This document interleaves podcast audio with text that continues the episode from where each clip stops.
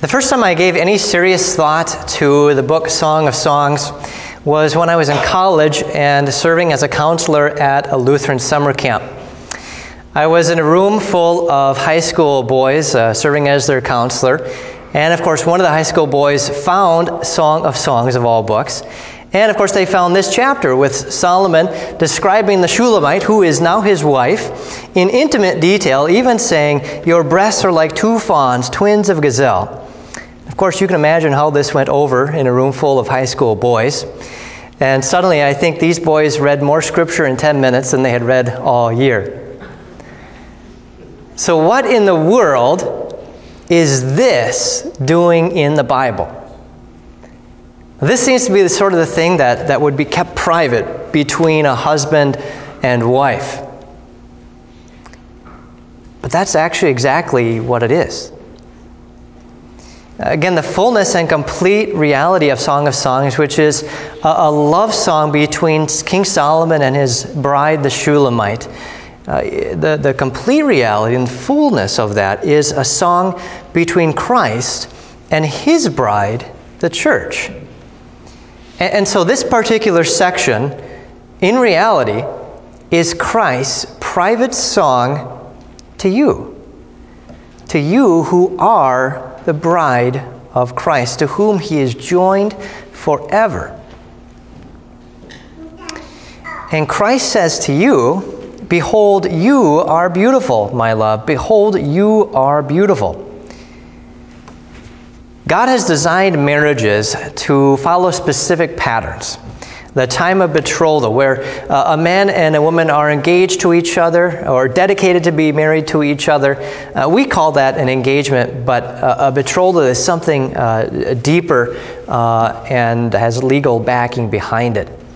And then comes the wedding ceremony, uh, where their union is actually declared, and finally their marriage, when their union is actually accomplished, it's consummated. And, this union, this sexual union, is one which, according to God's design, must not take place until the marriage is declared. I think of the order of things in, in God's Word. First, the declaration, then the accomplishment. God spoke, and it was. God said, Let there be light, and there was light.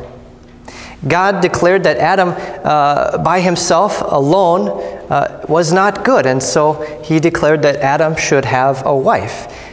And he had Eve be created and, and joined her to Adam to be his wife. God declared that a Savior would be born to save Adam and Eve and, and all of Adam's descendants from their sin. And God did it. He accomplished it when He sent Jesus to be born in Bethlehem.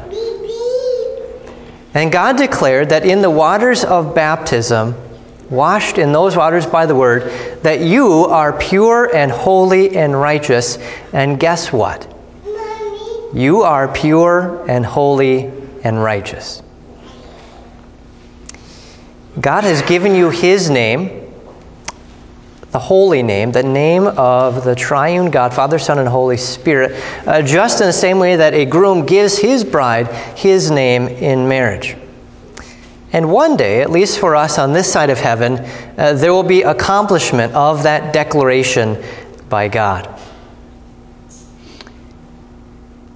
You might be familiar with St. Lucia.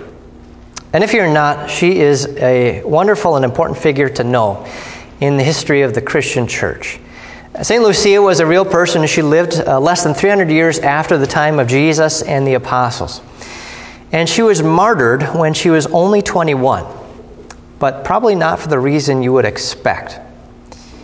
In those days, women were worth a lot of money.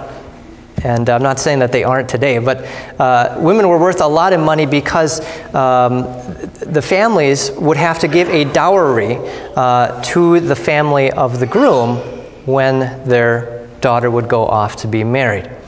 And especially from wealthy families like uh, Lucia was from. And so, uh, oh, by the way, uh, St. Nicholas, uh, whom you're familiar with as Santa Claus, Uh, the, the legend surrounding him, and the reason we get presents with St. Nicholas, uh, Santa Claus, is that he gave um, a, a, large sum of money to three young girls uh, who were too poor to afford a dowry and couldn't get married. So he gave a, a large portion of money as a gift to them, uh, and uh, legend has it it landed in their stocking. So that's where we get Santa Claus. but St. Lucia, her mom, her mother had wished that she would marry a Roman pagan. Uh, so, someone that not only is not a Christian, but is obstinate towards Christianity. And so, St. Louis, Lucia, against her mother's wishes, had vowed to always remain single, to be unmarried, to be a virgin. And her reason was twofold. First, the money for her dowry could be used instead to feed the poor to help the poor. And secondly, she understood who Christ was, that if Christ is called the bridegroom in Scripture, and if he's the bridegroom to the whole church, then that also means that he's the bridegroom to her. And so to take another uh, husband, to take a husband to be her uh, husband on earth, would be to take her devotion, some of her devotion away from Christ. Uh, and so she vowed to always remain single and uh, chaste. And her devotion to Christ ultimately got her martyred, got her killed by the man who handed her over to, be, to the authorities, by the man who, would, uh, who was supposed to be her husband. And St. Lucia's chastity and her reason for not getting married, that seems very strange to us, but it really was not all that uncommon. Now, most of the time, our issue today is that we think that we're so good, so virtuous, at least better than other people, and so therefore God, God, of course, God should love us and would love us like a, like a, a groom loves his bride. And that's a dangerous attitude to have. But then we look at somebody like St. Lucia and we think, oh, I could never devote myself to Christ like that. I can never be like that. And it humbles us, and it should. But we should also be careful about comparing ourselves to, to others all the time, really, because it's also possible to fall into the opposite extreme, into despair, and to wonder how in the world could Christ possibly love me, a wretched sinner? And to not believe it, to not believe that He does, uh, to doubt His love.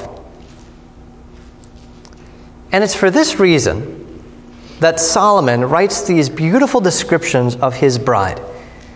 And I'm going to go through these line by line, and it might help uh, if you had your text uh, with you as I read through these. Uh, first thing are the eyes. And the eyes are, are so stunning that they are visible behind her veil. And they're described as doves. Now, the dove is a symbol of peace with God and a symbol of the resurrection. And they're always used in connection with water. So think of the dove that was sent out uh, when Noah and his family uh, had been saved from uh, everything below them and saved by water. Or we think of the Holy Spirit descending like a dove and landing on Jesus at his baptism, as the Father declared of him, This is my Son in whom I am well pleased. Or even we think of Jonah. Jonah's name means dove. And he was swallowed by the great fish, but then three days later, he had his own resurrection and then was sent by God to declare God's peace to the people of Nineveh. The dove is a symbol of baptismal peace, of righteousness, and of life. And our eyes, in God's sight, are vibrantly, righteously alive through nothing that we have done. Next is her hair. And it's described as a flock of goats, and her teeth are a flock of shorn ewes. And we think of Jesus' parable about his second advent when he will come again to judge the living and the dead, uh, and he will separate uh, the righteous from the unrighteous as a shepherd separates his sheep from the goats. And the sheep will be on the right hand, the righteous will be on the right hand. But the interesting thing about that is that the sheep, the righteous, they didn't know that they were righteous. They didn't know that they were beautiful. They didn't see their beauty or their goodness. But Jesus does. These sheep in Song of Songs, are described as especially white, having just come up from the washing. They've been made clean, made white. And how have they been made white? The next thing that's described are her lips. And these are described in stark contrast to the white teeth. They're like a scarlet thread. There quite literally is a scarlet thread running throughout Scripture. And it always points to Jesus' redemption of the saints. And it's this stark contrast of Jesus' blood, his scarlet blood, making us clean, washing us clean. Revelation 7:14 says, "They have washed their robes and made them white in the red blood of the Lamb."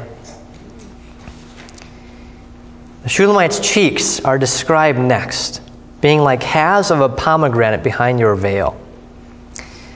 Pomegranates in Scripture are always representative of, of, of, of plenty and prosperity and blessing. And they were embroidered on the robes of priests in the Old Testament. That's actually what I have on my stole, too. And again, this is all visible behind her veil. And those who are familiar with scriptures might think of Moses. After he came down from Mount Sinai, after talking with God and receiving the Ten Commandments, he came down the mountain and he got down to the Israelites, and the Israelites were afraid of him. They wouldn't come near him. Moses wasn't sure why this was, and so suddenly finally told him that your face is glowing. Moses' face was glowing simply by being in the presence of God. And so Moses had to put a veil over his face, but even behind the veil, his face still shone through. And it's this picture that's the bride. Her glory, our glory, is not our own. It's a reflection of the beauty of our bridegroom, of Christ. Like how the moon reflects the light of the sun, but doesn't have uh, or create its own light, but merely reflects it. That's our light and our glory. It's simply a reflection of Christ. Next to last, the Shulamite's neck is poetically described. Like the Tower of David, which is guarded by a thousand shields, all of them shields of warriors. Her bridegroom protects her with his own forces. In the same way that the Church of Christ, which is the church militant on earth, is protected by our bridegroom and his forces. The angels and archangels, which protect us against the demons, and they fight with, with God's word. And the saints, uh, using the weapons of God's word and sacraments for our benefit, they fight with their witness. And all of these are what the writer to the Hebrews calls so great a cloud of witnesses. Indeed, a thousand shields. And finally, we come to the most intimate feature. Your two breasts are like two fawns, twins of a gazelle that graze among the lilies. Think of how a mother nourishes and feeds her baby. The church in Scripture is called, the, is called our mother. Our mother who nourishes us and feeds us with God's word and sacraments. So the bridegroom then goes away to the mountain of myrrh and the hill of frankincense. And we think of the gifts that the wise men brought gold, frankincense, and myrrh. But myrrh and frankincense are spices that were used for burial. The bridegroom ascends a mountain to die to die for his bride. A spouse who doubts their worthiness and ability to be loved, especially when they compare themselves to others who, who may be stronger or younger or more beautiful or more patient or whatever the virtue might be, only has to listen to their spouse say, I love you in spite of all your flaws. And then witness them as they show that love by their actions.